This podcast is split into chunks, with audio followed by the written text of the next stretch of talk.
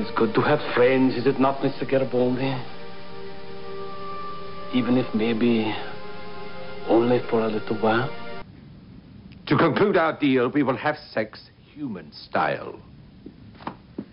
Mm. You sure? You do know what this entails. Of course. Ignorance is an inferior trait. That's what I thought. You ready? Yes. Good. Oh. Boom, shabba, lubba, lubba, boom, shabba, lubba, lubba. Hey there, three bags full. You come here often? Yes, I do. Dinner, shabba, lubba, lubba, drink, shabba, lubba, lubba, kiss, kiss, kiss, kiss, kiss, kiss, grab! How do you like it so far? Oh, I slept with you the other night. You didn't call, you didn't write. I think you did it just for spite. Oh, yes. Oh, yes. Oh, yes! Oh, yes! Tell me about your portfolio. Oh, yes! Yes! Yes! Yes! Lie to me about your family. Oh, yes! Oh, yes! Oh, yes! Yes! Yes! Yes! Yes! Oh, God, you're good. What do I do now? Old style, you roll over and go to bed. New style, you go out for pizza and I never see you again. A galaxy engulfed by war. This place is a powder keg. Threatens to tear the station apart. This ends now! On an all-new Babylon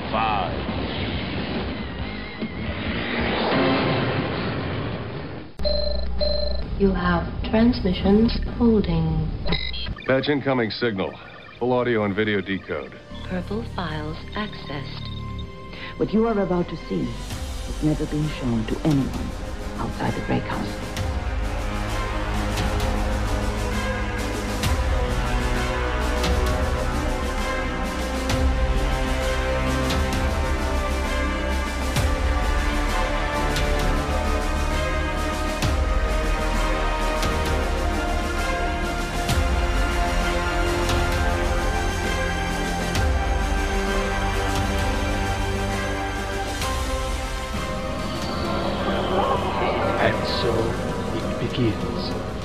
Out there, podcast land. Welcome to Gray 17, a Babylon 5 podcast, a part of the Front Row Network and NPR Illinois Community Voices. We are a group of newbies and first ones who are either watching the show for the very first time or have watched the show way too many times.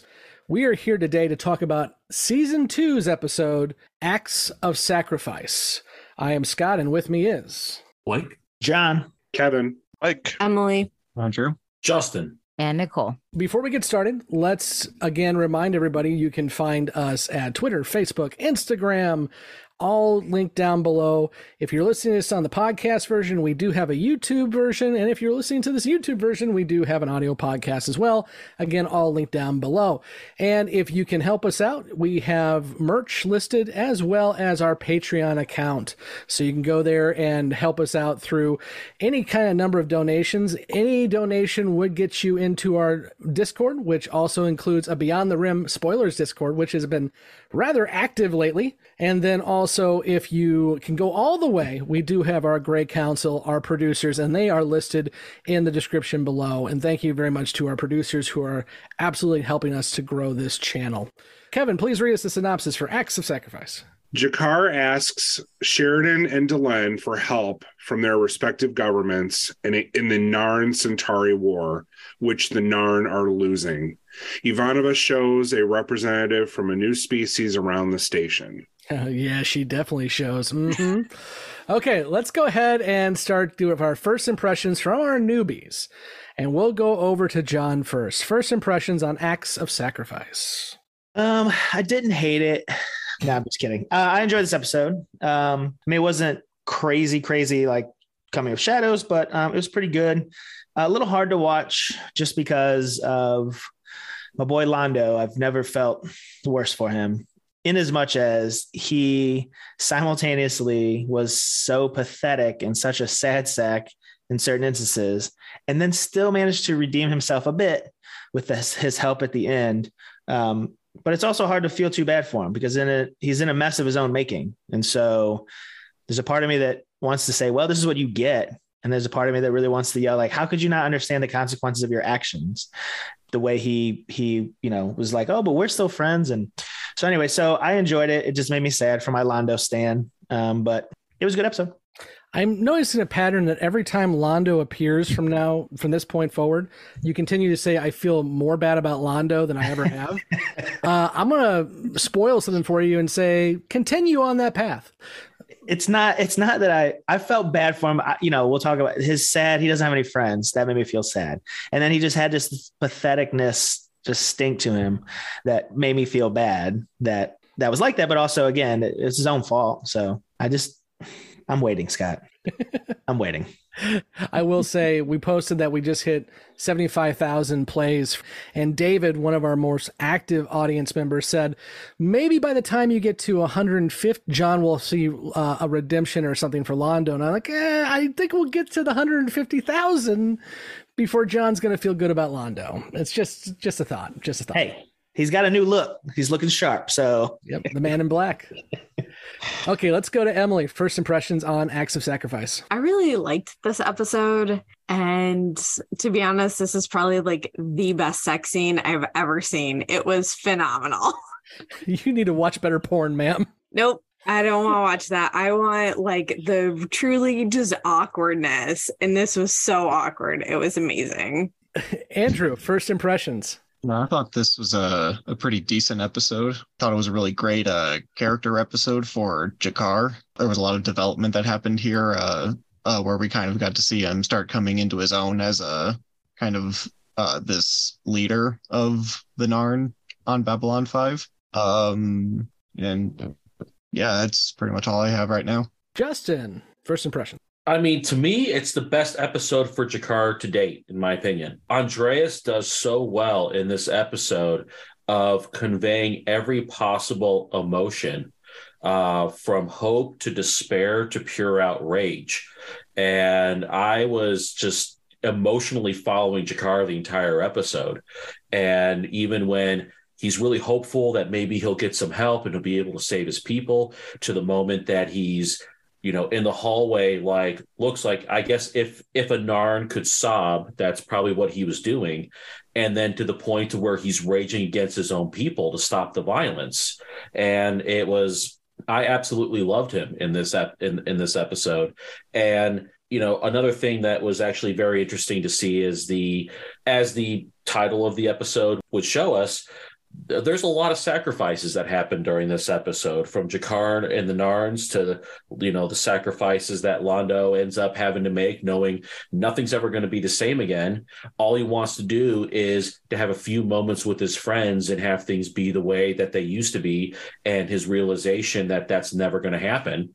And from even, poor Ivanova and the sacrifices that she has to endure during this episode. So it was definitely, it was a very enjoyable one for me. Nicole, first impressions. Well, this is quite the episode.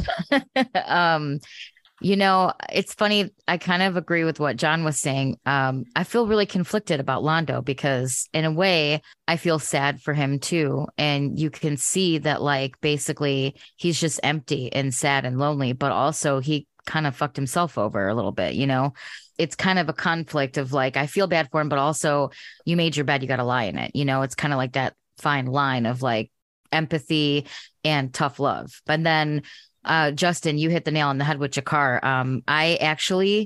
I know I talked a lot of shit about G'Kar in the beginning, but this episode, I really feel like I've really turned a corner with him, and his performance was amazing. Obviously, it's not that he's not a good actor. I just didn't like his character, but this one was really showing. It's like you said, Justin, he went through all the gamut of emotion of, what he's going through. And then just with the whole, like, episode itself, I thought it was a good blend of some comedy and comedic things with Ivanova and the weirdos, Lumati, whatever their names are. Then you have the, Narn and Centauri war storyline. And then there's the Sheridan trying to keep the peace, but also, like, trying to find a way to, still help them without pissing off his government. So, and then Delenn was involved. So I feel like this episode had a really good, healthy dose of every character. And I have to say, I'm probably going to get shunned for this one. I kind of liked Franklin in this episode a little bit, too. I thought he was pretty good in this one. So overall, I think it was a really great episode. And it was really, really enjoyable to watch. You will only get shunned by those who are wrong, because there are people on this show who are wrong about Franklin. Let's go into our first ones. Blake, what do you got for first impressions? So I really like this episode, and a lot of you have mentioned that it's a strong episode for G'Kar, but I really think this is one of those episodes where Londo shines as well, and with the development of that character. JMS even commented on one of the fascinating parts with Londo as a character is fundamentally, this is a guy you want to like. You don't want to see this path that he's going on. You know, John, you're living this now. You don't want to see Londo going on this downward slide into everything that he's doing. And I think one of the ways they write Londo, though, is they keep doing these stories like this one where you get that little bit of humanity. You get that thing where he wants to help his friends. He wants to do the right thing, set against this larger backdrop of the trajectory that he keeps going on with this, you know, downward slide as he's getting more power, more prominent. But he's still got this little bit of humanity that, you know, people like John want to latch onto, that this is still a guy you want to like. So I really think this is a strong episode for Londo. And we commented earlier on that I think for season 2, some of the best scenes really do come down to Peter and Andreas with these two roles, just the emotion they put into them, the range that they play with these roles, particularly in this season, is really strong. So it's a good episode, I think, on character development, but I actually think this is a better Londo episode than a G'Kar one. Mike, first impressions. What to say that hasn't already been said? The A-plot in this episode is fantastic. I really love the exploration of both Londo and G'Kar and kind of where their individual paths are leading them as a result of the Narn Centauri War. And I really like the exploration of, you know, the plight that G'Kar is in, basically looking like having to try to do the best possible thing for his people, but looking like the bad guy to his people in the process is a really complex thing to explore. And I think some of us have maybe been there before, right? I've worked management. I know the deal. So that part of it was fantastic. You know, the part of it I did not care for was the B plot. I kind of loathe when they take these super serious, super well-written A-plots and pair them with what is comedy relief nonsense. That really killed it for me. I mean, there were parts of it that were kind of funny. I did appreciate, at least one of the scenes with Dr. Franklin interacting with the new aliens. I'm going to call them the Lumalnatis. I have no idea. Shout out to Chicago. But the second half, man,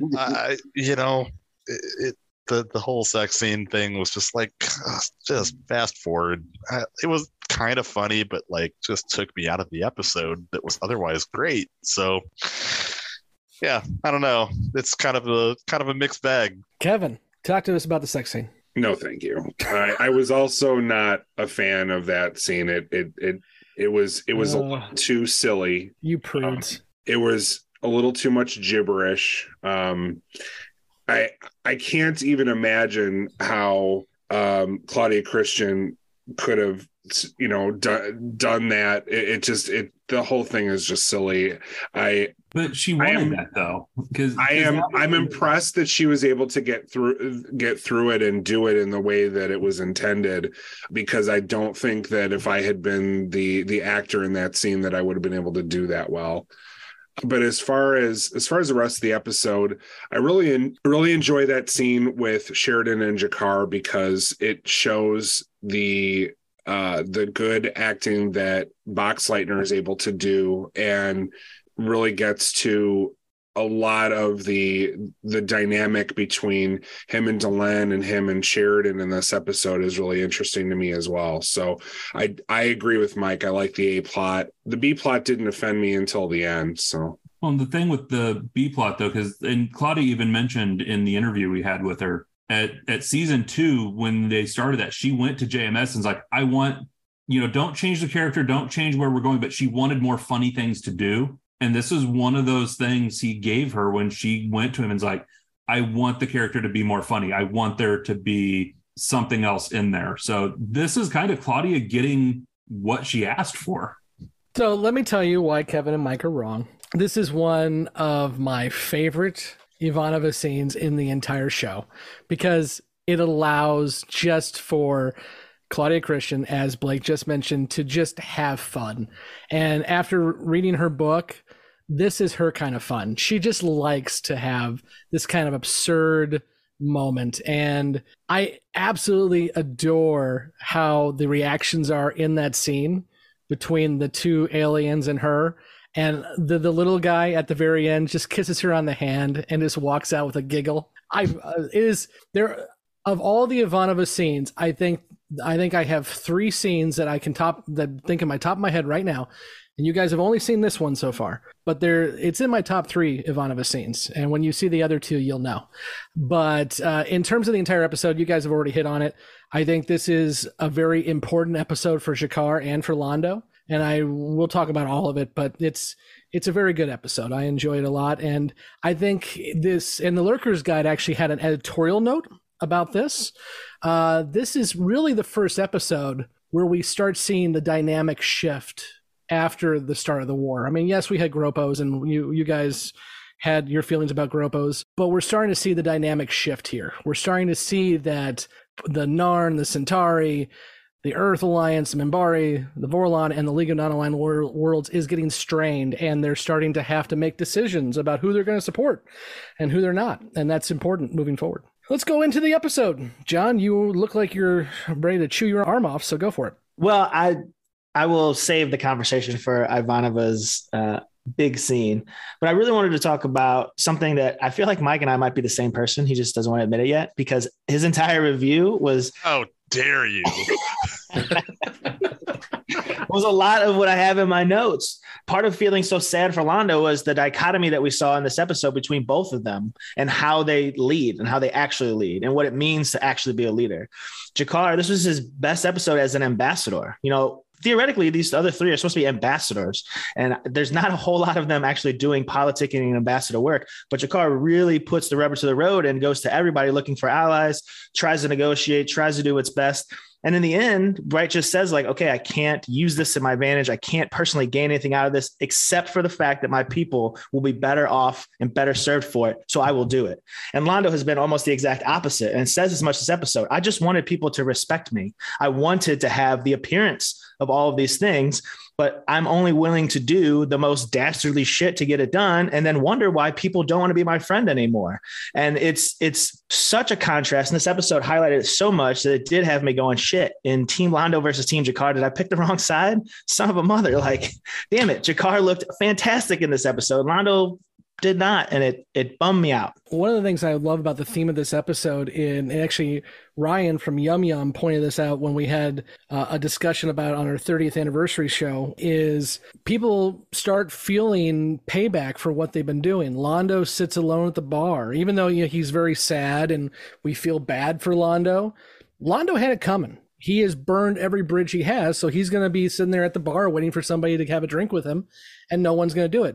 And G'Kar, and Justin, you pointed out this scene already, G'Kar weeps at the end because he realizes he has burned every potential bridge for the Narn, because he was so concerned about violence and about rebellion that at the end of the day, all he can get is a little bit of side support because no one's going to come and help them now. And actually, it goes back to that Franklin scene that a lot of you dogged on. Franklin told him the exact same thing. All it takes is one person to stop caring about vengeance.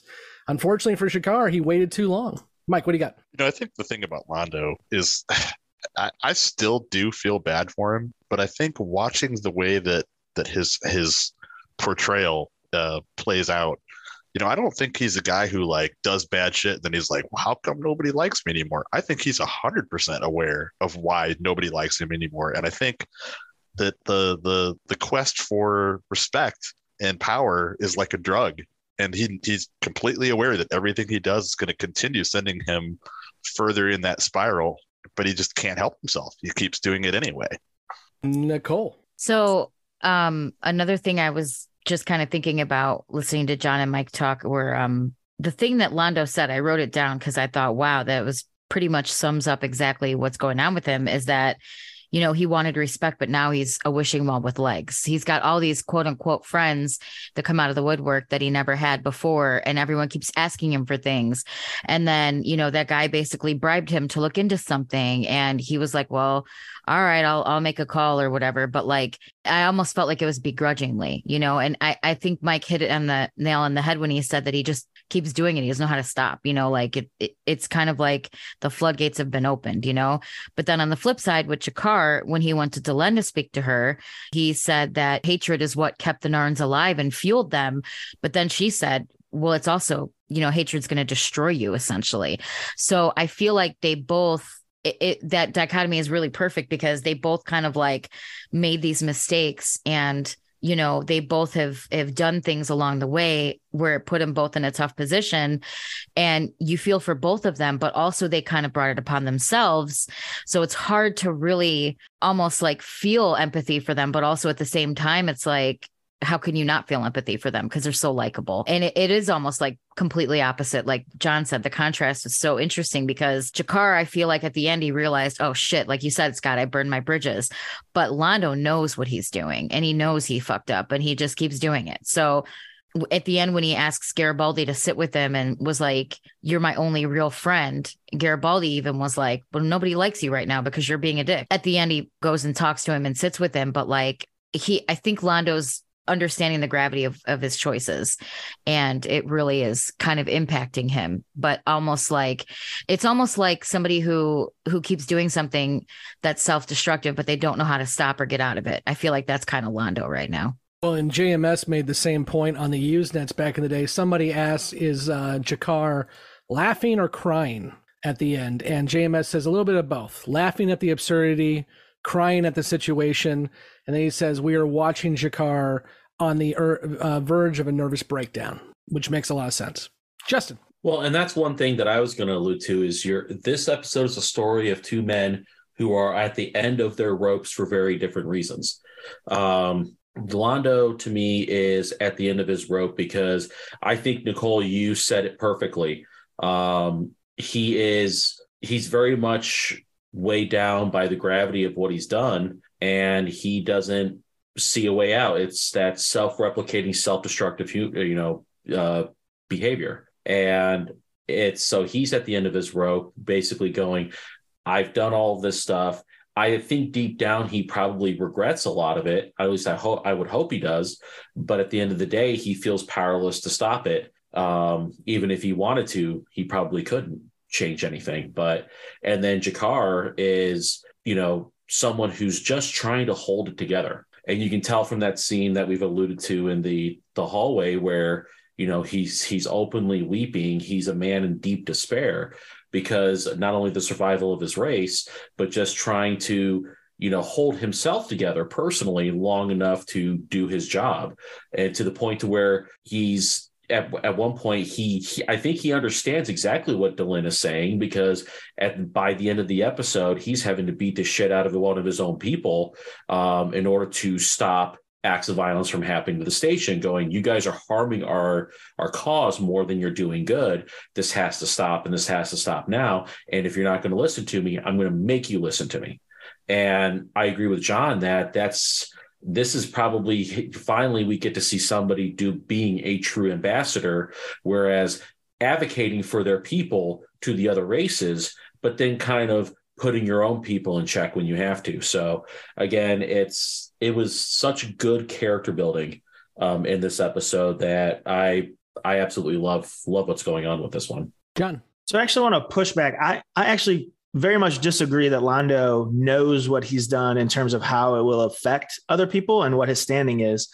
And I think you can see that in a couple of the things he says, right? So when he talks to Garibaldi, he very offhand is like, oh, I would never do that to you or the others, as if like, you guys know we're friends. I would never hurt my friends. I would never hurt you guys. These are other people. This is some shit elsewhere. Like, why are you worried about them? They're just Narn. And so I think there's a real disconnect between, like, I think he compartmentalizes that. right? Like that's Narn shit. That's, you know, we've been fighting the Narn forever. They said they want to destroy us. We want to destroy them. Like, don't worry about that. Like I have to do what I have to do. But here in Babylon 5, we're all still friends. Like, you know, I like you, you like me, you sit for a drink, you pick me up when my gambling bets are down. Like that's his mindset. And perhaps it's a rationalization to get him to be able to do the shitty things that he's doing. But I legit think he believes that everything on Babylon 5 would be fine. His friends would still embrace him. And it is a shock to him. It is a gut punch that it turns out that, no, they can't separate it like that, that it's not compartmentalized like that. Your actions have consequences. They don't know who, this is not who they thought you were. They thought you were the fun loving guy who gambled and drank and, you know, had a good time. Now you've taken a path and it has repercussions. I think it's taken him by surprise. And I think at the end, when he turns back and says like, you know, of course I would do it for you. Of course I would do it for you. I think he's trying to reiterate like, no, we're friends. What I want to do, whatever it is to get me back in the light. You guys had me before. Yeah, I think you're right, John. That's a good point. And some of that, John, and we've said it before, is you go back, and especially if you rewatch again the episodes we've already been through, there's been an undercurrent of this series from day one of various tensions of, you know, looking at Londo and his attitude, looking at G'Kar's desperation. I mean, he's always kind of had this desperate attempt to make his people where they would not be enslaved again. And then you've got Londo, and it's really starting to become clear that, to your point, you know, he's got this casual lack of concern around the killing that's happening with the Narn and what his people are doing, and he's detached himself from it with what he's doing on Babylon 5. He just sees it as, yes, this is happening, but it's the Narn. It's not my friends. It's not the people I'm here with on Babylon 5. And he's just got this, you know, cold lack of caring about who it is affecting. And it starts to kind of bubble up, and it really becomes more apparent and obvious here. But these underlying pieces with G'Kar and Londo and their lack, you know, Londo's lack of concern about the Narn, as well as his absolute belief that the Centauri will defeat the Narn. I mean, that he's just got this absolute belief that, you know, the Centauri will completely defeat the Narn and doesn't care what that means. Mm-hmm. Because, again, he's so detached from it that these are these other people. It's that othering thing. And we kind of touched on that a bit with Gropos. You know, when we talked about what does it take to go into these war situations, and it is that complete othering of an enemy. And it comes to play here with this as well. Mm-hmm.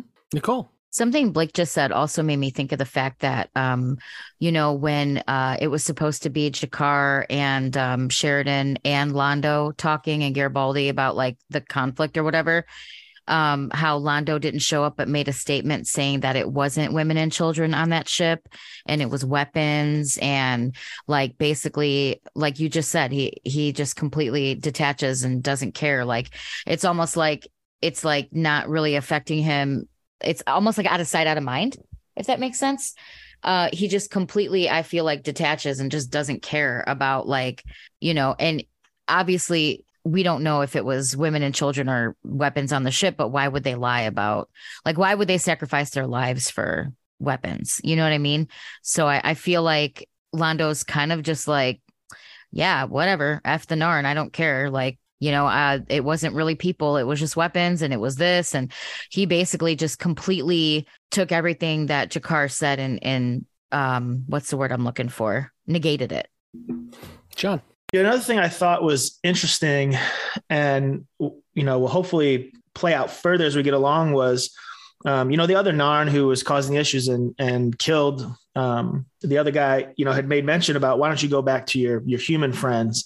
And that's two species now, both the Minbari and the Narn, that have basically told their ambassadors in so many words, you're too friendly with the humans. Why are you butting up to the humans? We don't like the humans. You're betraying your own kind. Essentially, we don't want to have any of that. And so I don't know if it'll come up further, but we've seen what that's meant for Delenn and her standing amongst the Minbari people and her potential ambassadorship, with G'Kar now trying to actively court the humans as an ally.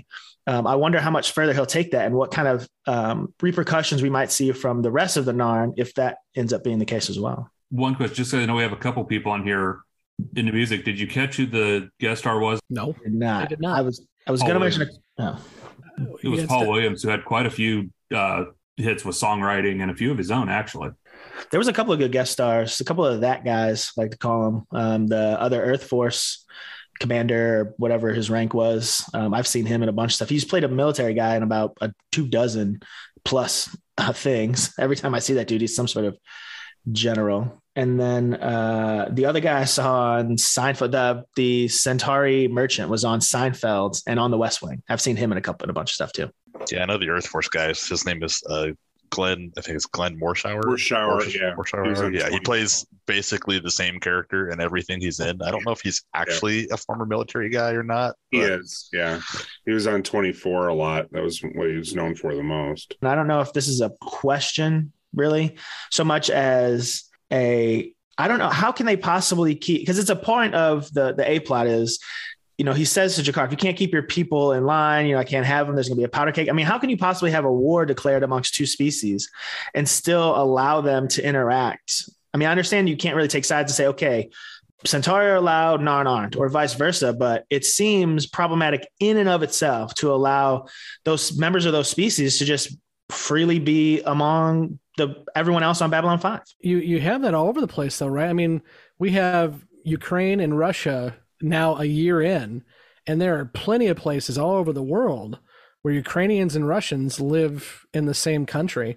I don't know of any like examples of violence on that one, but there's been other ones before. I don't know what you can do with that. You just tell them to get the hell out, just boot them off the station, which is what potentially could have happened if G'Kar hadn't dealt with it. But I don't think that's a bad idea, right? If you say the ambassadors are allowed because the peace is the mission, so you let the ambassadors hang, but no Centauri, no Narn, non-ambassadors are allowed on the station. I think Sheridan would argue that's a slippery slope, though. And much like he's pointed out several times, this is a place of peace, and this is where we're trying to make peace. G'Kar basically points it out that the guys that are making trouble aren't military. They're civilians. And he basically tells them, if you want to make trouble, go sign up for the army. Like, go back to Narn. Yeah, I was fighting for my revolution when you were a pouchling. They were marsupials. Yeah, I think it's certainly problematic, and there's no way around it. But I think at the same time, as long as they're not military personnel taking the fight officially to Babylon 5, there's not really shit you can do about it, but let it happen and try to tell everybody to behave. Andrew, what do you got? Yeah, did Zach Allen mean to kill that one Centauri? No, because I mean, he checked it right there. He's like, he's dead. Narn. Yeah, oh, right. Narn. Oh, was it a Narn? Yeah, it was a Narn. He didn't mean to kill him. He just needed to stop him. I mean, that was lethal force, but he had hoped that it wasn't going to be a death shot. Oh, okay. So I wasn't sure if maybe those, what are they called? The PPGs, or like if they were like Star Trek phasers where they have different settings, or no. They we've kind of hit on this a couple of times, but the PPG is thermal, and the reason why it's not projectile because if you hit a projectile in a tin can space station, could cause a problem if you hit the hull. So it shoots out, I believe, plasma. I think. And so it's heat-based. So he was like in close range, so it was an instant kill. I mean, okay. He didn't have plot armor like Sinclair did when he took a shot to the shoulder. Or Garibaldi shot in the back, yeah. Meanwhile, what was it? I forgot the character's name. David Warner, his character. He just didn't want to live anymore. Took a shot to the arm and immediately fell over dead. Take it, Jinxo. Take it. We talked about it a couple times. Maybe... Emily, I think, has agreed with me. I wonder what your thoughts were on Sheridan's treatment of G'Kar this episode, because he's been a bit rough with him. It's felt like sometimes he's been very confrontational. I know it's a little unfair because of the show, right? We get to see things that not every character gets to see. So we get to see that it was the Centauri who started it. They were the ones who were at fault. But it, again, it seemed like Sheridan jumped in and kind of took the... Everyone's to blame, so everyone's getting punished, and really laid into G'Kar, which felt a little unfair. Yeah. I actually put in my notes that Sheridan better have had the same conversation with Londo after he had his little chat with G'Kar. Because, I mean, it was a conversation that, needed to be had. But, again, there's just something about his handling of it that just didn't sit well with me. But... I mean, as long as he's treating Londo the same, because I can't imagine they don't know that Londo's doing a lot more than he admits he's doing. Like, but you don't know. So, I kind of had feelings on that one. Kevin? I kind of hope it's one of those situations where, you know, the first part of the conversation, you know, he got the woodshed, and then, you know, on the way out, kind of like Picard does on Star Trek, that, you know, on the way out, he's like, you know, and by the way, lets him off the hook just a little bit. But I agree completely, Emily. He did say, I'm sending Londo the same message, but you don't get to see it, so you're not sure if he was as hard on Londo as he was on G'Kar. But I think he knows that G'Kar cares more, and he's got more to lose. And so as rough as that conversation was, I think that, you know, you've got to do for G'Kar what he needs to be able to take this situation and make it better. And I think that's exactly what G'Kar needed to hear, as tough as it was in that moment. Mike? Yeah, I want to say I'm sure that Sheridan would give Londo the exact same speech, but kind of circling back to somebody else's remark about Londo kind of having a certain cold detachment to that whole situation. You know, I think they basically say that Londo didn't go talk to Sheridan about anything. He sent a memo that was his statement about what had occurred and what the Centauri's official stance on it was. So it kind of makes me wonder if he can't be bothered with it, or if he knows he's going to get yelled at and doesn't want to go get yelled at, or what that situation is. But well, and we've seen that a few times where he can't be bothered to show up for a meeting. He's obviously less engaged than G'Kar is. Regardless of whether Sheridan had that discussion with him, which I agree, I hope he did, but G'Kar is definitely more engaged, and again, I think he's got more to lose. Nicole? So while I do agree, I think that Sheridan was a little rough with G'Kar, I almost feel like he was matching Jakar's energy in a way, because if you think about it, the first time we saw him get really aggressive with G'Kar was when G'Kar was about to go and like kill the guy and like kind of like lost his shit, right? And then in this same instance, you know, Sheridan and him kind of butt heads. And I, like I said, I think Sheridan is really firm with him, but also I think G'Kar kind of needed that tough love. And I really feel like they're matching each other's energy. And I don't think it was like a, I'm going to pick on you, G'Kar. It's more of like, this is the only way that I'm going to get through to you is by screaming at you and getting aggressive with you, because that's your nature. That's like how he exactly is portraying, you know, his emotions. You know, I have to completely agree with Nicole on this, and I've been waiting my turn, but I must just be a terrible boss, and that's quite possible true, but you have to communicate to people the way it works for them. And we've seen through Franklin, and we've seen through Sheridan a couple times, Jakar's got a thick skull, like physically he does, and also metaphorically he does. To get through to him, you have to be more aggressive in your conversations, much like he is an aggressive individual. So we can't treat everyone with kid gloves. Sometimes that works. If you're having a conversation with Londo, per se, you're probably going to treat him with more kid gloves than you are G'Kar. And this is about the third time you guys have kind of had an issue with how people have conversations with each other. And I just don't see it. I mean, I respect your opinion on it, but I don't see it. I think these are worthwhile conversations that make perfect sense and get the point across. And they're actually making a difference.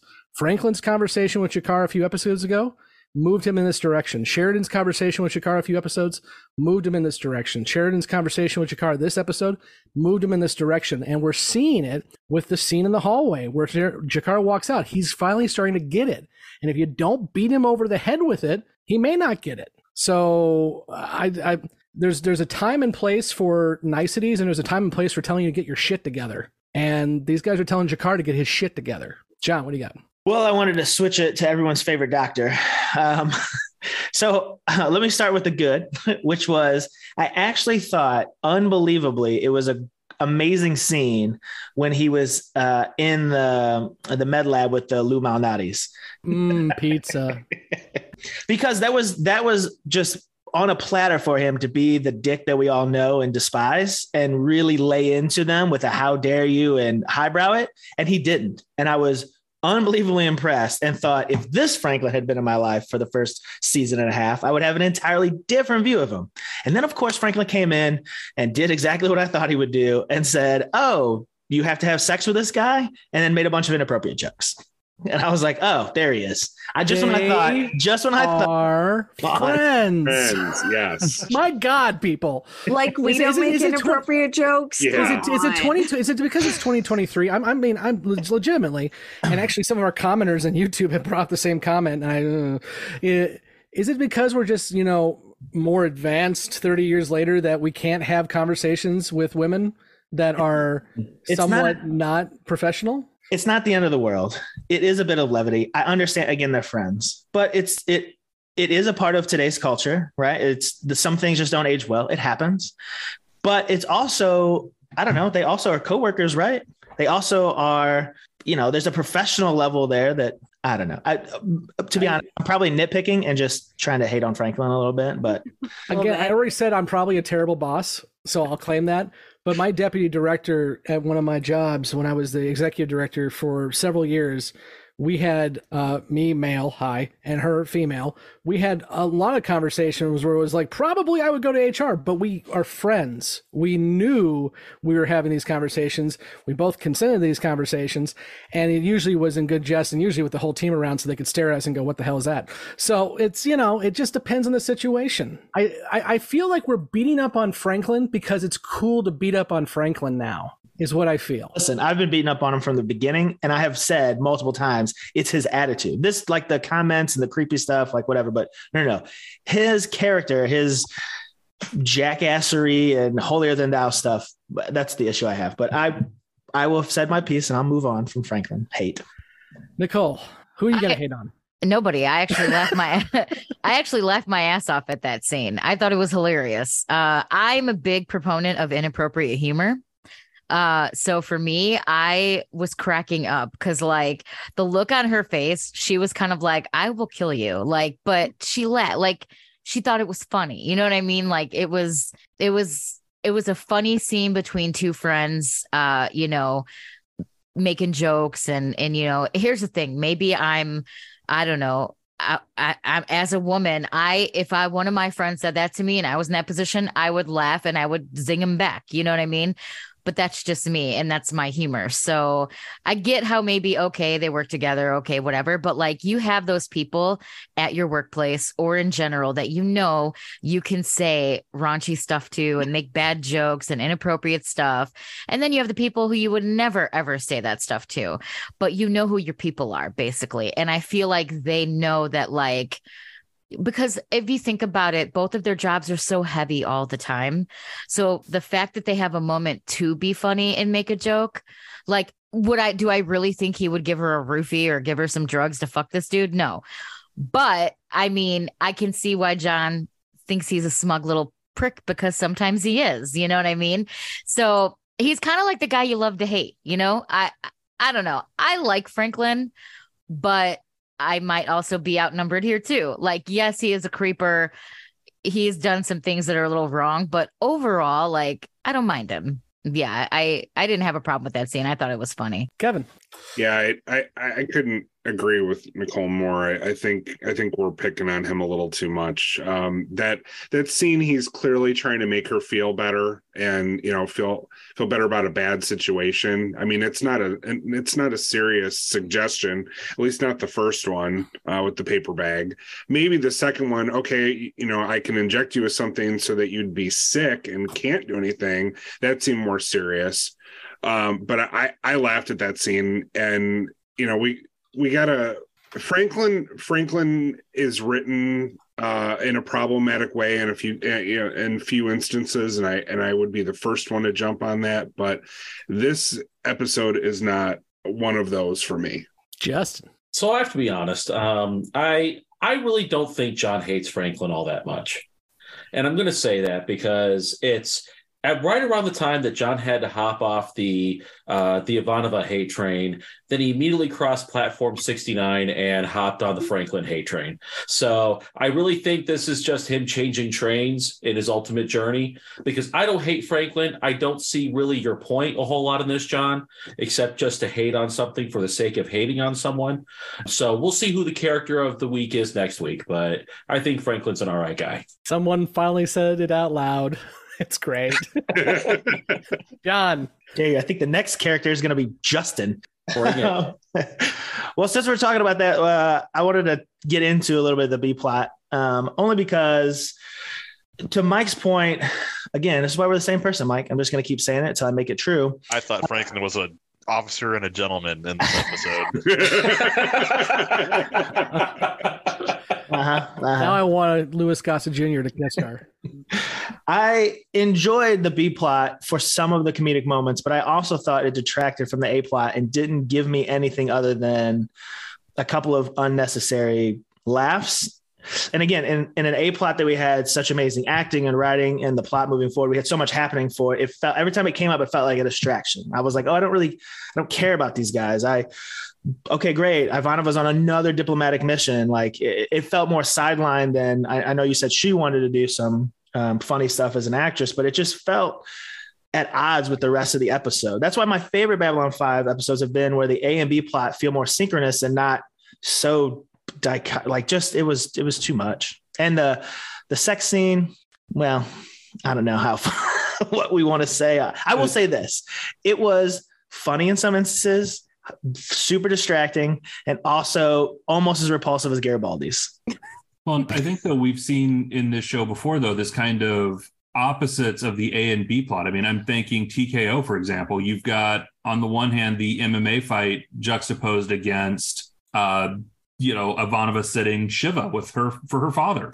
So you've kind of got these opposite type plot points that kind of marry up together. And I think this one, you've got this B plot that is comedic to the absurd, but, listen to with G'Kar in there about, the absurdity of where he's at and asking for help and what he's getting. He's not getting the warships. He's not getting the fighters. What he's getting is leftover food, medical supplies, but he's still happy about it. So I think it's the way they play with these A and B plots is kind of that juxtaposition of what's happening in the A plot and kind of that opposite in the B plot to kind of heighten it a little bit. Nicole. So the one thing that pissed me off about the Lou Malnati guys is that they were basically assessing if they were a worthy race to like speak to and be present with and this and that. What the fuck makes them worthy? Like, who the fuck are they? Like, get off your high horse, you stupid weirdos. You know what I mean? Like, my question is, what was so special about them? I mean, besides having another alien race that maybe Earth can align with. But other than that, what was so special about them? What the hell is their kind of sex? I'm very curious. I know I got a line here, but I'm just going to throw it out for the Star Trek fans. Was this a shot at the Federation's prime directive? Andrew, I wasn't asking you, but you're up next, so go. I was going to say I could see that, but no. So one thing that kind of struck me with the Lumati was that the translator bore a strong resemblance to Zathras from all the way back in Babylon Squared. Mm-hmm. That was actually brought up on the Usenets, so you were not alone. 30 years ago, people saw it too, and JMS said he is not the same race as Zathras. Damn, so that takes away one of my predictions. Sorry. Okay. He's done. I'm out. John, what do you got? So I will say the only benefit that I think the B plot really gave me was it was nice to see that the shittiest aliens, of course, gravitated towards the worst part of fucking capitalism. And really that was the clincher for him, the seal the deal that humans were in fact not inferior because they treated the worst like trash. So that was probably the funniest thing I saw in that part of the episode. Justin? Well, when I was first watching the episode and that whole sex scene happened, I thought, why the hell would that even be important for anything to like seal any kind of deal? But then thinking about it more, I realized it makes perfect sense for a race obsessed with human or with any kind of evolution.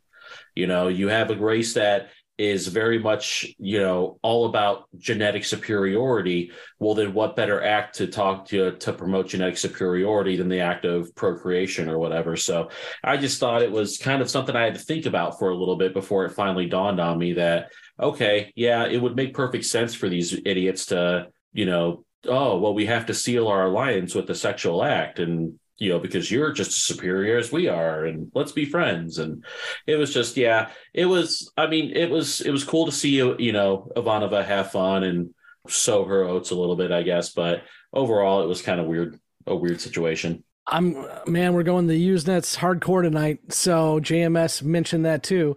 The idea of sex sealing deals is nothing new. And I quote, "It's been a part of treaty signing and stuff going back to ancient Egypt, other parts of the Middle East, even parts of medieval Europe." Emily. Pretty sure Vladimir Putin still does it. Ooh. Ooh. Eat it, Russia. Thank you for that image, Mike. We're going to get hacked now. Our YouTube account will be dead because Russian hackers are going to have fun. Thank you.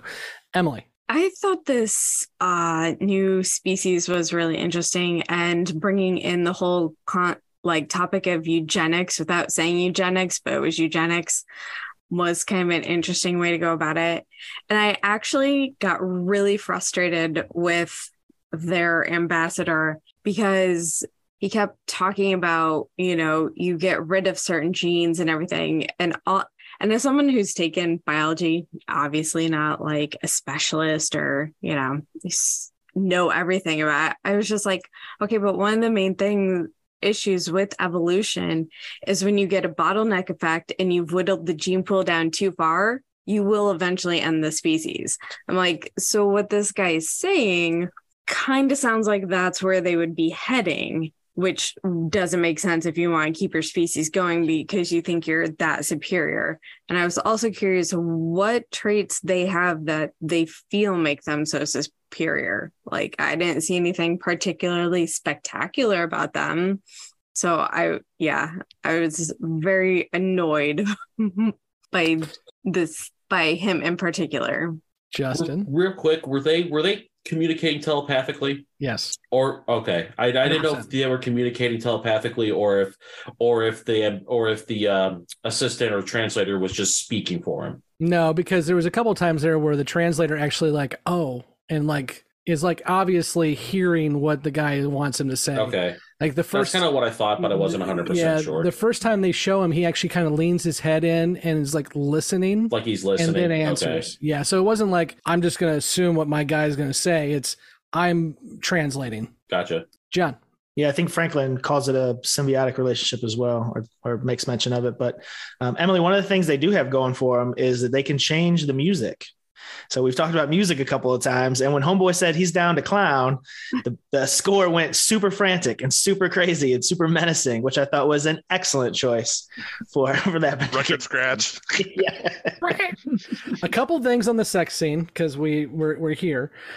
First off, those of you who think it wasn't funny, you're wrong. And I stand behind that. It's amazing. And again, to Blake's point at the beginning, Claudia told us she felt that in a lot of season 2, she was just having to say, so-and-so ship is exiting the jump point, and so-and-so ship has docked. This is her being able to have fun. Now, JMS did discuss the sex scene, because of course he did. So he said, and I quote, "As it happens, I made it a point to be on set the day we shot what we ended up calling the Ivanova dance. Wanted to make sure it was done correctly. We only had to shoot it about 3 times, only in the master, no coverage. The crew was absolutely breathless after the first time from laughing. It was very funny. And then somebody had to ask, well, Sheridan is usually the guy who takes these people around, but he is letting Ivanova do it to get training. And so somebody asked 30 years ago, because why not? So if Sheridan had been the guy who took him around, would Sheridan got the offer?" And JMS said, and I quote, "To the question raised, yes. If Sheridan had shown the Lumati around, the request would have been made to him as it was to Ivanova." So they get down with whoever they want to get down with.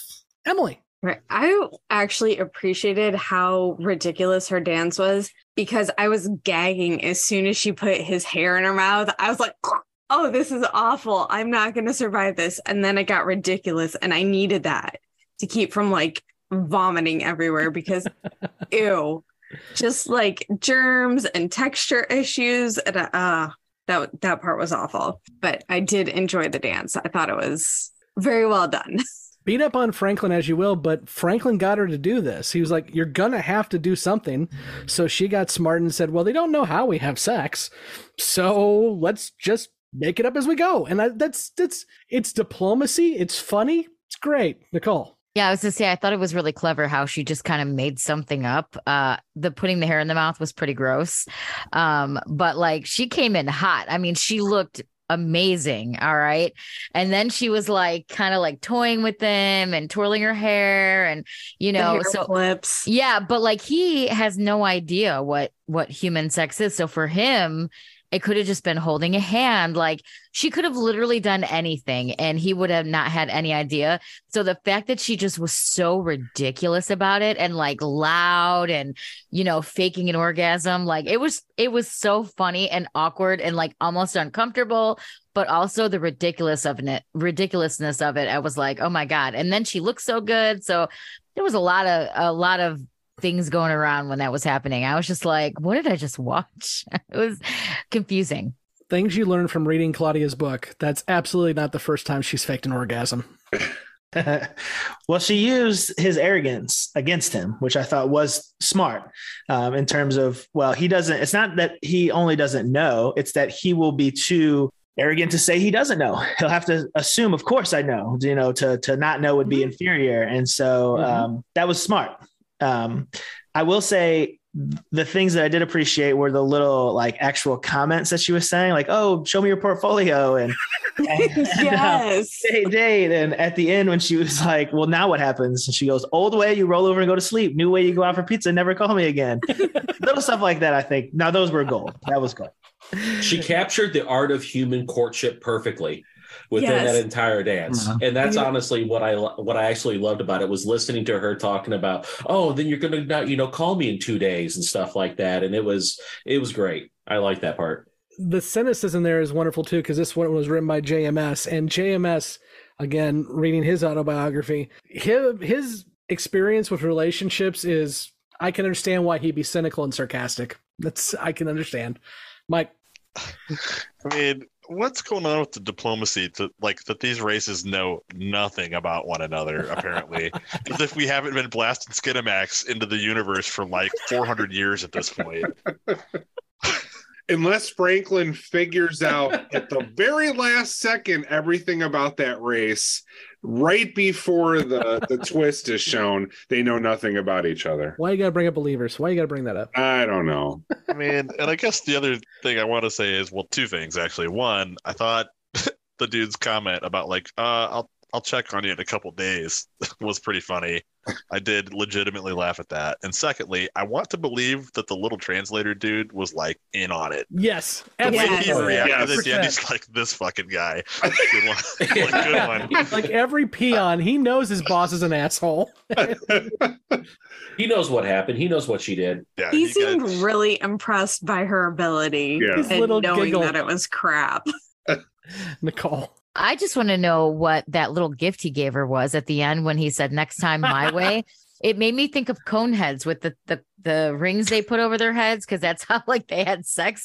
So is it like a wind catcher? Like it, you know, like that's what it reminded me of, like a, you know, put outside wind chimes, you know, just cuddle and take a nap. Yeah, I guess so. Well, I thought it was maybe a cup for catching things. Oh, yeah, I thought it was I lose my shit every time she reads the note, by the way. Next time, my way. I don't think they were going to snargle the Garflax. Emily. Okay, did he steal her pajamas? Yes. Yeah. Because I was like, you don't just steal her pajamas. Those were nice pajamas. They were blue. They were silky. They were pretty. They looked good on her. We've seen that pair before. I know we have. We have. It was the same with Talia. But I was like, who the fuck steals her pajamas? That's creepy. A pervert. I want everyone to take a moment. Emily can't remember where she sees the Ranger outfits, But the blue skimpy PJs, she remembers where she saw those. Hey, those were pretty jammies, and they looked really good on her. So yeah, I'm gonna notice that a lot more than some dude. She can almost name the time. She can almost name the timestamp on that one. Jesus. Yep. Oh, like I'm the only one here that can. For real. No. Yeah, Emily, you need to find Jesus. We're all good, upstanding, wholesome people who don't appreciate it. He's hiding from me. He doesn't want to be found. Do not get this thing struck by lightning. Yeah. And let's be real, when there's a good pair of pajamas on the line, you know where they are. Like every woman knows a good pair of pajamas is like clutch. Yeah. I mean, they could have had pockets and that would have just been. Yeah. I would have ran his ass down and took him back. Right. I feel this is a great time for questions and predictions. What do y'all feel? Okay, I don't know. Our viewers love our other random conversations. I can't wait to hear what they think about a discussion of jammies. Yeah, tune in for Emily and Nicole's jammy review coming next week. So we're clearly devolving in front of everybody. We're finding pajamas and Jesus all at the same time. It's great. Cuddle duds. That's all I'm going to say. I still think it's a dick hat.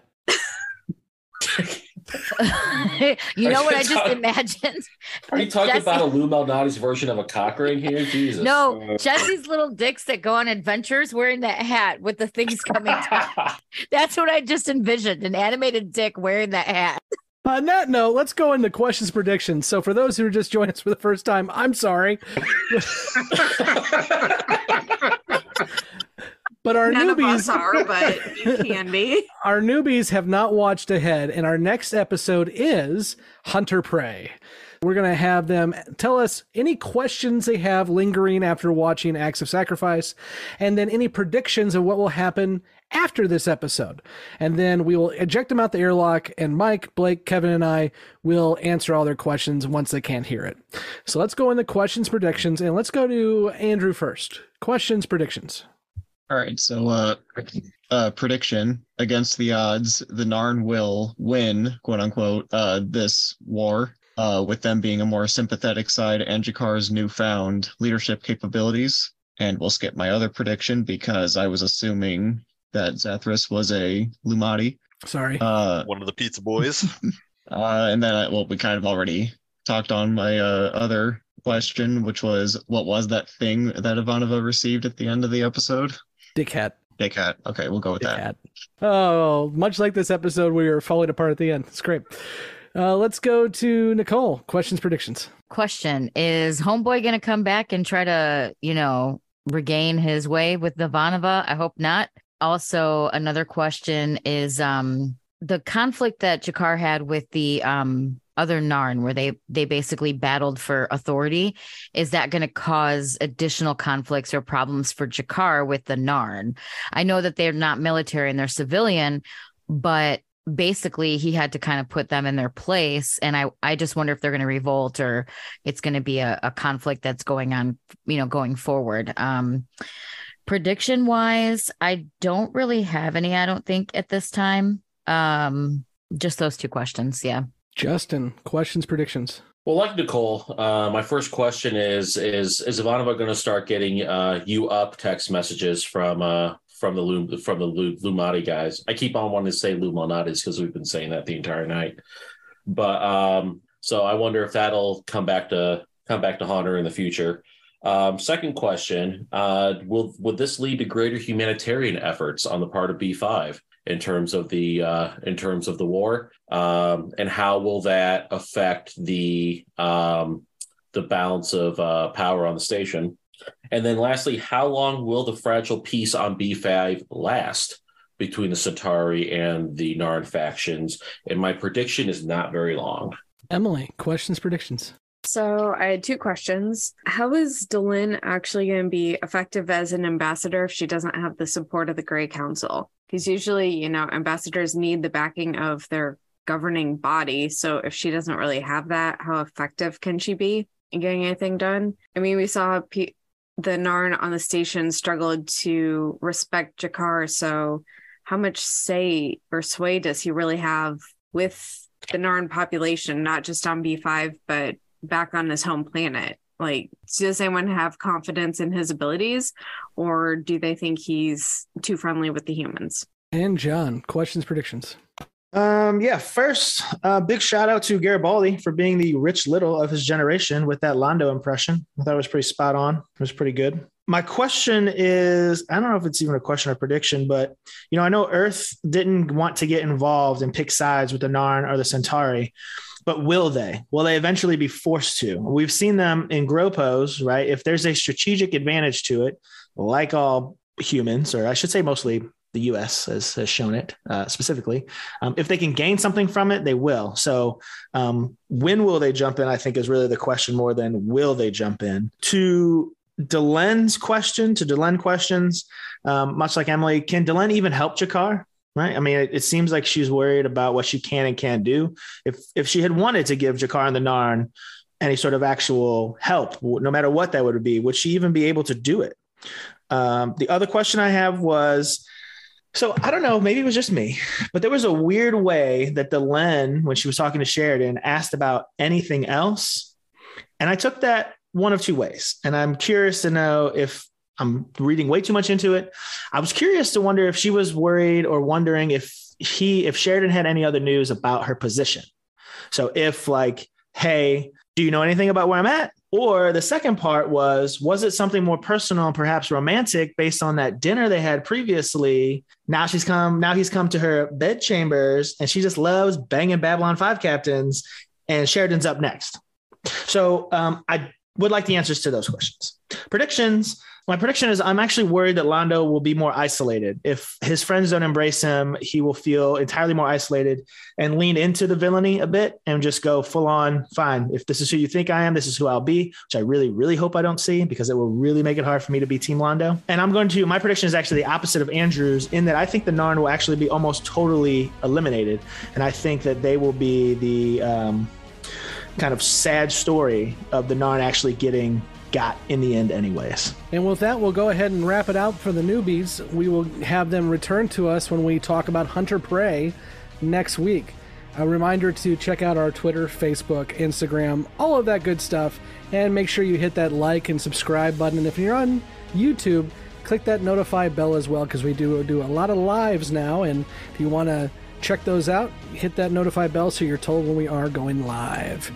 So until next week, I have been Scott, and with me has been Blake, John, Kevin, Mike, Emily, Andrew, Justin, and Nicole. Have a good one, and stick around after the credits if you want to be spoiled. All right, on that note, I'm out. Later. All right, yeah, I'm going to go to bed too. Later, everybody. Good night, everybody. Bye. See ya. Thank you for listening to Grey 17, a Babylon 5 podcast.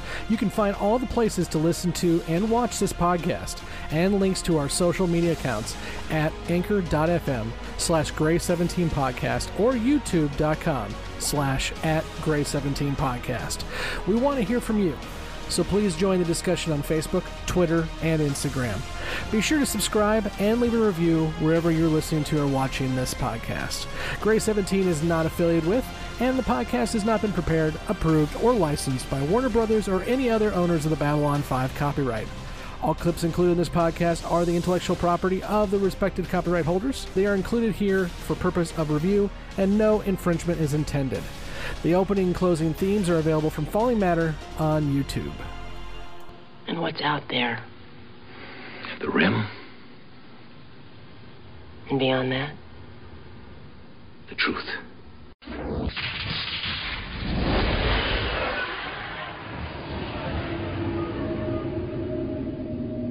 Welcome back to Beyond the Rim. Again, final warning, if you do not want to get spoiled and you haven't watched the entire series, you should hop off now and come back after you have. But those who want to stick around, we're going to dive into these questions and predictions of the newbies. So let's get into the questions first, guys. And the first question we have is, how much can Delenn actually do because of her removal from the Grey Council? Along with that is Sheridan Delenn's next object of affection. I would argue she can do more now that she's not on the Grey Council. And we see her do that when she somehow shows up with her own fleet of ships.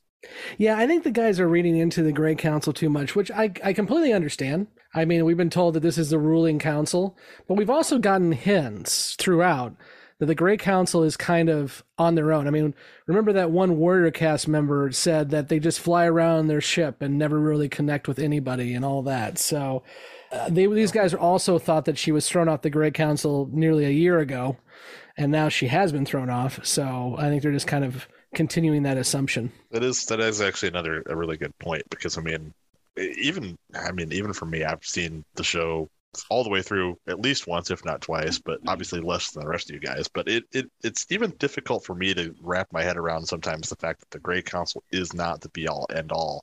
But the show does do a pretty good job of continuously reiterating the fact that they don't control everything. I mean, when Nehru showed up in the last episode, I mean, he basically said, if we knew the truth behind why the Grey Council said the war should stop, we wouldn't have fucking listened. Well, now that she has some involvement with the Rangers, who are, eyes and ears of the galaxy, or at least a significant portion of it, she's going to be in the know more than she ever has been, even when she was on the Grey Council. Now, Mike, I'm glad you bring up the Nehruun thing as well, too, because I forgot to mention this, and I can't remember what episode it was from. I think it was last episode, but I may be wrong. I find it intriguing that Delenn says when she's talking to the Grey Council that she saw what happened when people got bloodthirsty. When in fact, as we're going to find out in both an episode in season 4 and in the beginning of the movie, she was the one that was bloodthirsty. She was the one who absolutely started the Earth Minbari War by saying, kill everyone, kill them all. So I'm looking forward to the newbies realizing that, yes, as we just said, the Grey Council isn't as impactful as they think it is, but also that Delenn is more powerful than they ever imagined. She could have been the dictatorial leader of the Minbari, and she chose not to. But for the Earth Minbari War, she was just that. They just don't know that yet. And will Delenn and Sheridan smash? Yes. I got nothing. Yeah, I generally think Nicole thinks any two people that appear on screen together are gonna ship. So. Nicole's a little perv, and that's fine. She's like the little guy watching the sex scene. It's fine. Will this lead to more humanitarian efforts from Babylon 5, and how will that affect the balance of power on the station? Yes, and a lot. Yeah. We're going to see that. Oh, go ahead, Blake. As I say, and some kind of unexpectedly, because we'll have Abraham Lincoln. I love that. That shows that up so much. Veer's redemption comes much sooner than Londo's. Yeah. This is kind of why I was hitting on the whole is Veer culpable a lot, because Veer finds redemption quickly, but also it's going to get B5 in trouble too. They're going to start smuggling weapons and smuggling supplies out of B5 and letting it happen, and that will come back to them down the road.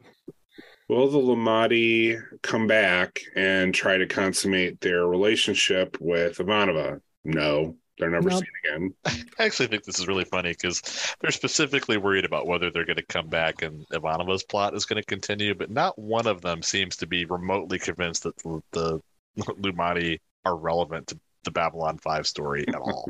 They all have learned at this point that any characters, any races in the B plot don't mean shit. But they haven't though, Mike, because every single time we get the questions, predictions, they ask every single time, is this character coming back? Is this race coming back? But not this time. They didn't ask if the race is coming back. They just want to know if they're going to come for Ivanova's tail. That's it. True. Yeah, they literally want to know if they're going to come. End of story. That is the I am really surprised, especially with Emily, who I know is a huge Trek fan, that no one wanted to get in the whole conversation of the Prime Directive. Because, I mean, yes, the eugenics part is absolutely not part of the Prime Directive, but the whole we let people live and die based on where they're at in technology and having decision making being done by them and we stay away is very much the Prime Directive, which has been discussed a lot on Trek, a lot. Yeah, I don't see that connection here. I mean, I see the line that you guys are trying to paint, but I don't think it was part of the intent. I think they were really just trying to paint these guys as dicks. Well, it even came up on Lurkers 30 years ago, and it never really got answered. And I don't think it's a swipe at it. I mean, I think you can see it within it and maybe an inspiration for a little bit of it, and maybe pointing out the occasional arrogance of it. Which Star Trek does too. Yeah, which Star Trek does too. So I don't think it's a underhanded or swipe. No, and I don't think it was either. It's just interesting to see the connection there. And JMS, and for all the, B5 versus Star Trek stuff, JMS is an unabashed fan of the original series. and his wife worked on The Next Generation as an intern. So their Trek bonafides are pretty solid as well, too. Well, if anything, it has a little bit more relationship to the Shadow's viewpoint on things, whereas, you know, conflict is the best way. So I think that's a better connection than it is to Star Trek's Prime Directive. But wouldn't they be the Vorlons at that point? Because they don't want conflict. They just want people to evolve as they will. Yeah, it's not a perfect comparison. Yeah, I see what you're saying, though. How much sway does G'Kar have with his people at this point? I think he's doing pretty well, but we're going to see some continued conflict until really after the Centauri have occupied Narn, and G'Kar goes and says, I need you to get the Rangers to get me a message. And that kind of solidifies him, I think, pretty well at that point. Mm-hmm. I think we're seeing the advancement of G'Kar as a character from being, again, the mustache-twirling villain to now being somebody who truly is trying to protect his people and help his people, to being an icon at the end. And I know, Mike, G'Kar is your favorite character, so what do you have to say about that?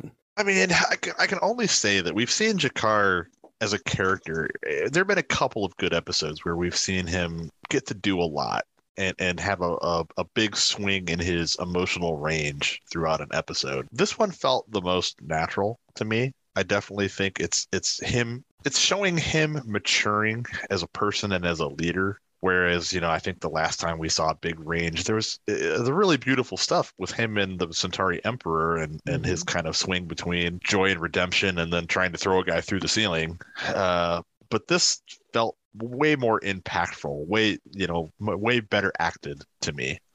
Yeah, I agree. And I think that also comes down to debatably Andreas Katsulas is the best actor on the show. I think there's several who could be debated in that top echelon, but you cannot deny that Andreas Katsulas is one of the best in this show.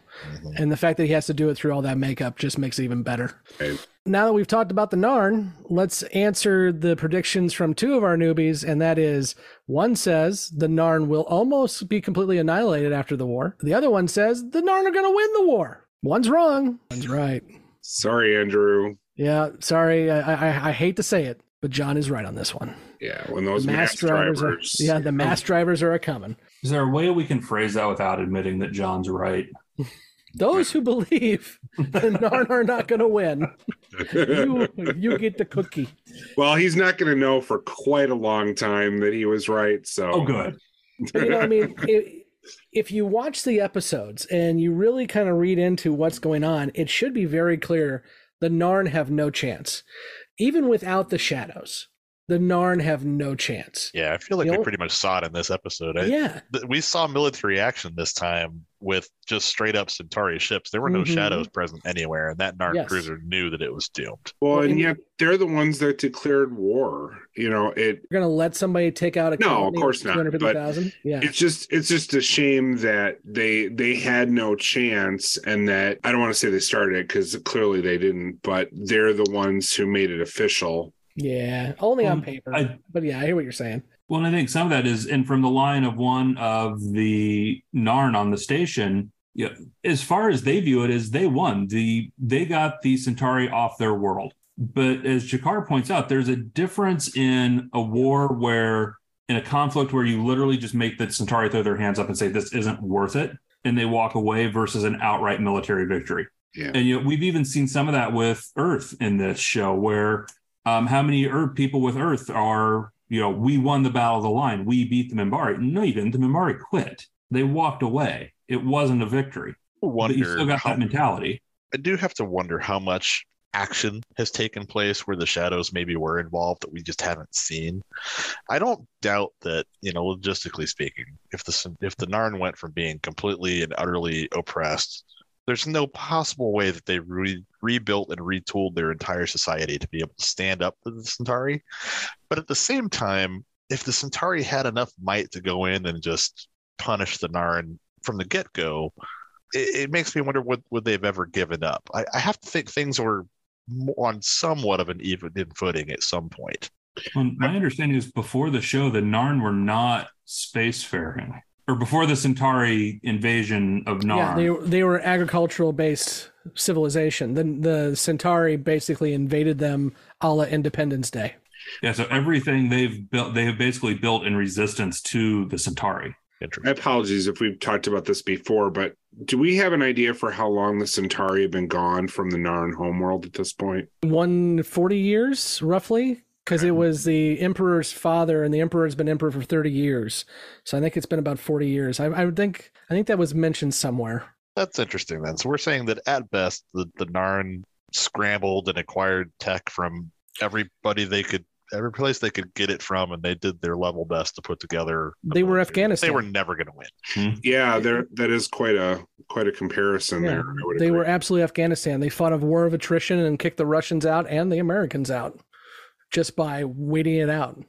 Now, of course, you know, they were agrarian for a reason. They fought the shadows 1,000 years ago and got stomped. That's why they had no tech. That's why they were not really spacefaring or a large civilization, because they got wiped out by the shadows. I mean, we'll find out with the Book of Jaquan that all of their telepaths got killed by the shadows. And yet they're big enough to be one of the big five on Babylon 5, mm-hmm. and not just a member of the non-aligned. Well, so I'll make another allusion then to Germany after World War One.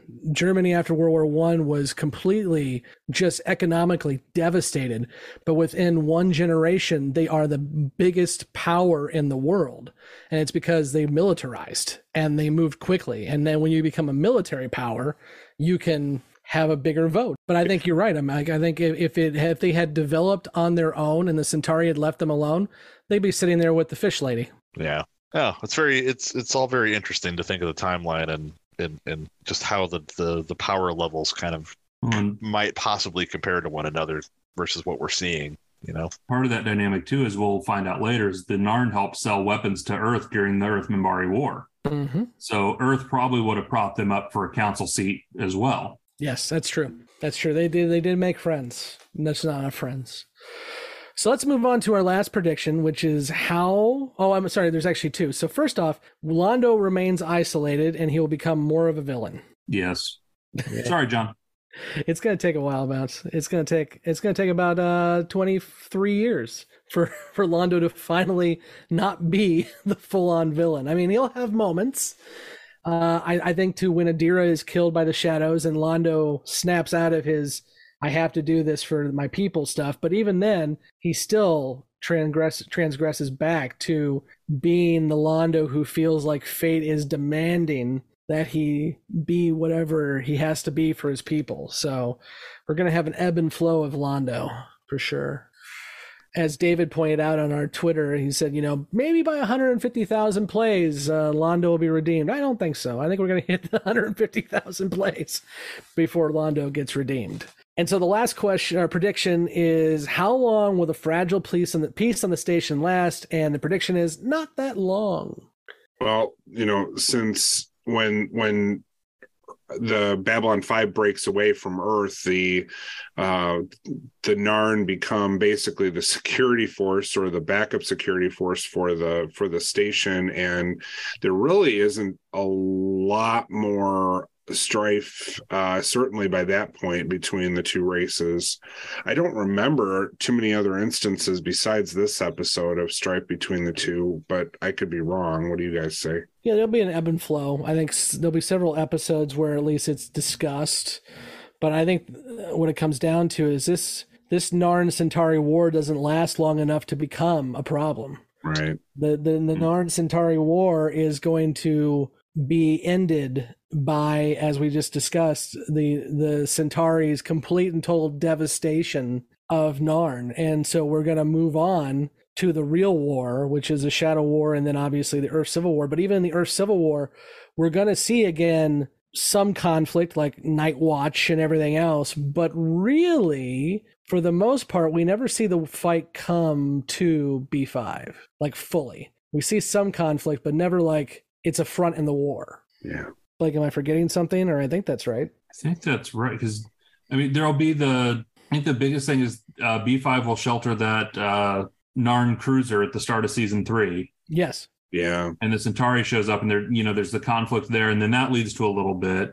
Mm-hmm. And then there's conflict after they break away from Earth with different terrorist groups and some of Earth loyalists causing some havoc, but that's relatively contained. There's not like any large scale. Yeah, and part of the reason is that because Sinclair and Sheridan did their job and made B5 truly this neutral territory that the League decides to defend B5. So they put up a blockade around B5 to make sure that nothing happens to it. I'm having a vague recollection of there being like an invading force coming to Babylon 5 and the Narn's security force fighting them off. What am I thinking of, or am I making it up? That's when they break away from Earth and Clark's forces show up to like take the station. Yeah, okay. The Narns are defending the station at that point because they do board the station during that. That's like the one major conflict. Yeah, but it's pretty quick. Yeah, and if you limit it to just the Narn and Centauri, really that Narn cruiser is really the only other instance. Anything else you guys want to add about this episode before we wrap it up? It kept bothering me in the first half of this, and I think it's maybe worth saying, but B5 as always is continuing to kind of remind me of our current political climate and the behaviors of certain people.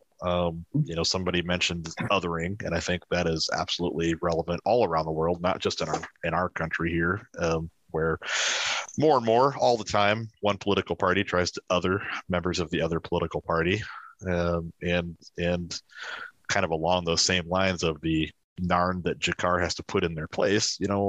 It's like everything G'Kar is telling them makes total sense, and there's nobody that wouldn't think that it does make total sense if they think about it. But I think there's a certain attitude of people thinking with their hearts and not their heads, and that happens here. I think people are more than happy to know and go along with something that they know hurts them in order to quote unquote get a win.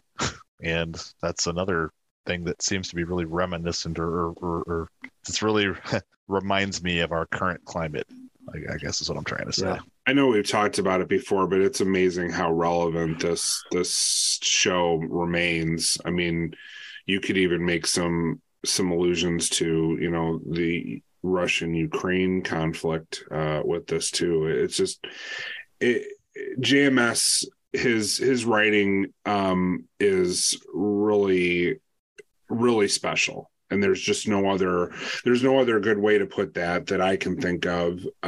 You don't find the overall arc of a show this good. And I think that's from the League conversation. So Summer from, one of the original Babylon 5 podcasts was talking about this, that when she was watching this show originally, it resonated as references and inferences to history. And one of the things watching it 30 years later is it's relevant to current events that are happening now. And that JMS, I believe, has even commented somewhere along the way that he didn't make this as an instruction manual, and that people who have claimed to be fans of it have taken the wrong lessons at a certain point. So it's just interesting. And I think that is why it's still relevant and still watchable today. You can relate it to things that are happening now. And we absolutely see this. I mean, we have back and forth with our audience on the social medias on YouTube, where we get pushback on a lot of these things. To your point, Cheney was one of the biggest fans of Babylon 5, said so to JMS. But I think why this show stands out and why it continues to be relevant is JMS wasn't afraid to piss people off. He wasn't afraid to make these connections and these statements. And he knew some people were not going to like what the show has to say, and that's fine. And to this day, we get into fights about what is Babylon 5 really saying, because if I still like the show, but I don't think it agrees with me, what do I do about that? Well, you watch the show and you learn from it, or you complain about it. One of the two. Well, it's fun to point out. We get some disagreement sometimes when we do outright state that, this group is reminiscent of this group in our current climate. And we'll get pushback on that from certain individuals who say, no, it's not that group, it's this other group. But the point is, whichever group you think it is, then there's a right answer. But, somebody is still seeing the relevance there, right? Yeah. I got into a little side debate with somebody on Twitter yesterday, and they had listened to our By Any Means Necessary podcast and said they were done with us. And so I asked, I was like, well, can you, do you mind me asking why you decided to check out? Because they didn't say why. And they said that basically we were wrong on labor unions and the like. I'm like, okay, well, I can respect that. I can respect that you're saying that we're wrong on this. I don't understand why you're shying away from a discussion and debate, but I respect that you think we're wrong. And we get that, but it's okay. It's okay to have these. What I would hope that is for most people, and what we need to learn as a country and as a world, is if you disagree with somebody, talk about it. Yeah, don't go to the echo chamber. Exactly. Don't say that they're too woke and I'm done, or don't say that these guys are, you know, all liberal Democrats and they don't, they're anti-American. Have a conversation. Find out what makes somebody tick. You're going to be better off for it. When you completely check out, and also it doesn't help us because you're not listening to us anymore, so stick around. But if they completely check out, you haven't gained anything from the conversation because you haven't had a conversation. Well, and by and large, a lot of these conversations we've had have been, you know, respectfully disagreeing. Mm-hmm. And that's the key to it. There's a difference between having a dialogue and having a discourse. And then some of the just vitriolic comments that we've had directed at other fans of our show, directed at those of us hosting this show and, you know, contributing. And, you know, that's where it becomes not okay. And those conversations, you know, we have put a stop to those. And it's sad that we've had to do that and that other podcasts in this community have had to do that, ironically enough, with some of the same individuals. And what we're heading towards, you know, we flat out said, we welcome dissent. We welcome the discussion. Just engage with it and be respectful at it. And that's absolutely something we need to fundamentally get back to. Yeah, because it's not like, Scott's pointed this out many times, but this show does not shy away from politics, especially where we're going with Night Watch in particular, although certainly not exclusively. Yeah, I am looking, and again, I said I respect their point of view on this. I'm looking at the Babylon 5 for the first time, guys, because they're only a few episodes ahead of us, and they have made it very clear that they do not want to talk politics on their podcast. Understandable. I can't wait for Night Watch. I can't wait to see how they thread that needle when they don't want to talk politics. And we have to deal with people wearing black armbands and Zach Allen having to decide if he's going to be a member of Night Watch or not. Can't wait. It's going to be fun. And that's the point I even made in our group, is I think if you, I can respect if the other shows want to shy away from politics. That's their decision. That's their show and they're producing it. You know, personally, I think that does a disservice to the show, which is absolutely has these political themes in it.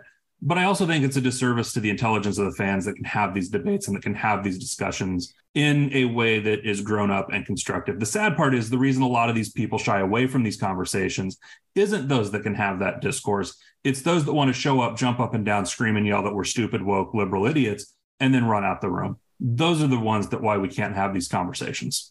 Yeah, and as somebody who really wasn't sure about how to land on that particular issue, I am glad that we have landed on this, on going this route and not the other. But again, totally respect anyone else to make a different decision. But that's not what was best for us. Well, and it's worth pointing out to anybody that's still listening by this point that we had a discussion about it. We had to decide whether we were going to take a stand one way or the other, how we wanted to filter ourselves and what the potential pros and cons were, you know. And I think the biggest con that we decided to just eat was the fact that we are inviting, you know, some not great elements to come into our little community that we've built, and we're going to have to deal with that when it happens. And unfortunately, we've had to do that a couple of times already, and Lord knows it'll probably get worse before it gets better, but we're going to do it. As a testament to this community and the B5 community at large, it's really not been a huge amount, and that's certainly not something you're going to find in every fan base. Mm-hmm. And I will say that we absolutely welcome the discussion and the discourse. I will flat out say this, we have only removed one person, and it wasn't because they disagreed with us. It was because they made personal attacks. So as long as you come in respectful and we have a conversation, we want that conversation on Facebook, on Twitter, on YouTube, on Instagram. We want that conversation. That's what we're here. We want to talk about this show. Let's do it respectfully. That's all we ask. Mm-hmm. And 99.9999% do. And that one guy, he knows who he is. It was two, but it was the same thing. They got personal both times. So that's true. There was that other guy. I put him out of my memory. They attacked hosts and this and that, and it was ugly. Bye. Not all of our women are lesbians. Not all of them. Angry will grant you, but the other one, no. Okay, now that we've lost about 10 subscribers, guys, let's go ahead and wrap this up for the night. So again, next week we'll be talking about Hunter Prey. And until next week, I am Scott, and with me has been Blake, Kevin, and Mike. And you can send your hate comments to gray17podcast@gmail.com. Well, better yet, follow us on Twitter, YouTube, or Facebook, and leave your comments there for us. I will, as long as you follow us, you can debate all you want. Just give us that follow and that subscribe. Thanks, we appreciate it. Help the channel grow while you hate the channel. And I'm sorry if we all sound the same and like we're recording in a cave. We are all Midwestern folks, so we all sound like we're talking out of our nose. I understand, except for Nicole, which Measley or right over here. Yeah, it's true. John isn't actually a real person. He is a synthesized voice that we all just use to dump our horrible thoughts into. Is he a chatbot? Yeah. That would explain a lot. We use him to say the things that we don't want to get in trouble for. It's funny. I love the fact that Justin finally called him out. Somebody said it. Somebody said, I don't even think you like, you dislike Franklin. You just had to hate on somebody. It's pretty great. Okay. Have a good one, folks. Thank you for the stimulating conversation, Doctor. You have some strange notions, but I'm sure they will pass with time. Strange notions? Yeah, I got your strange notions right here.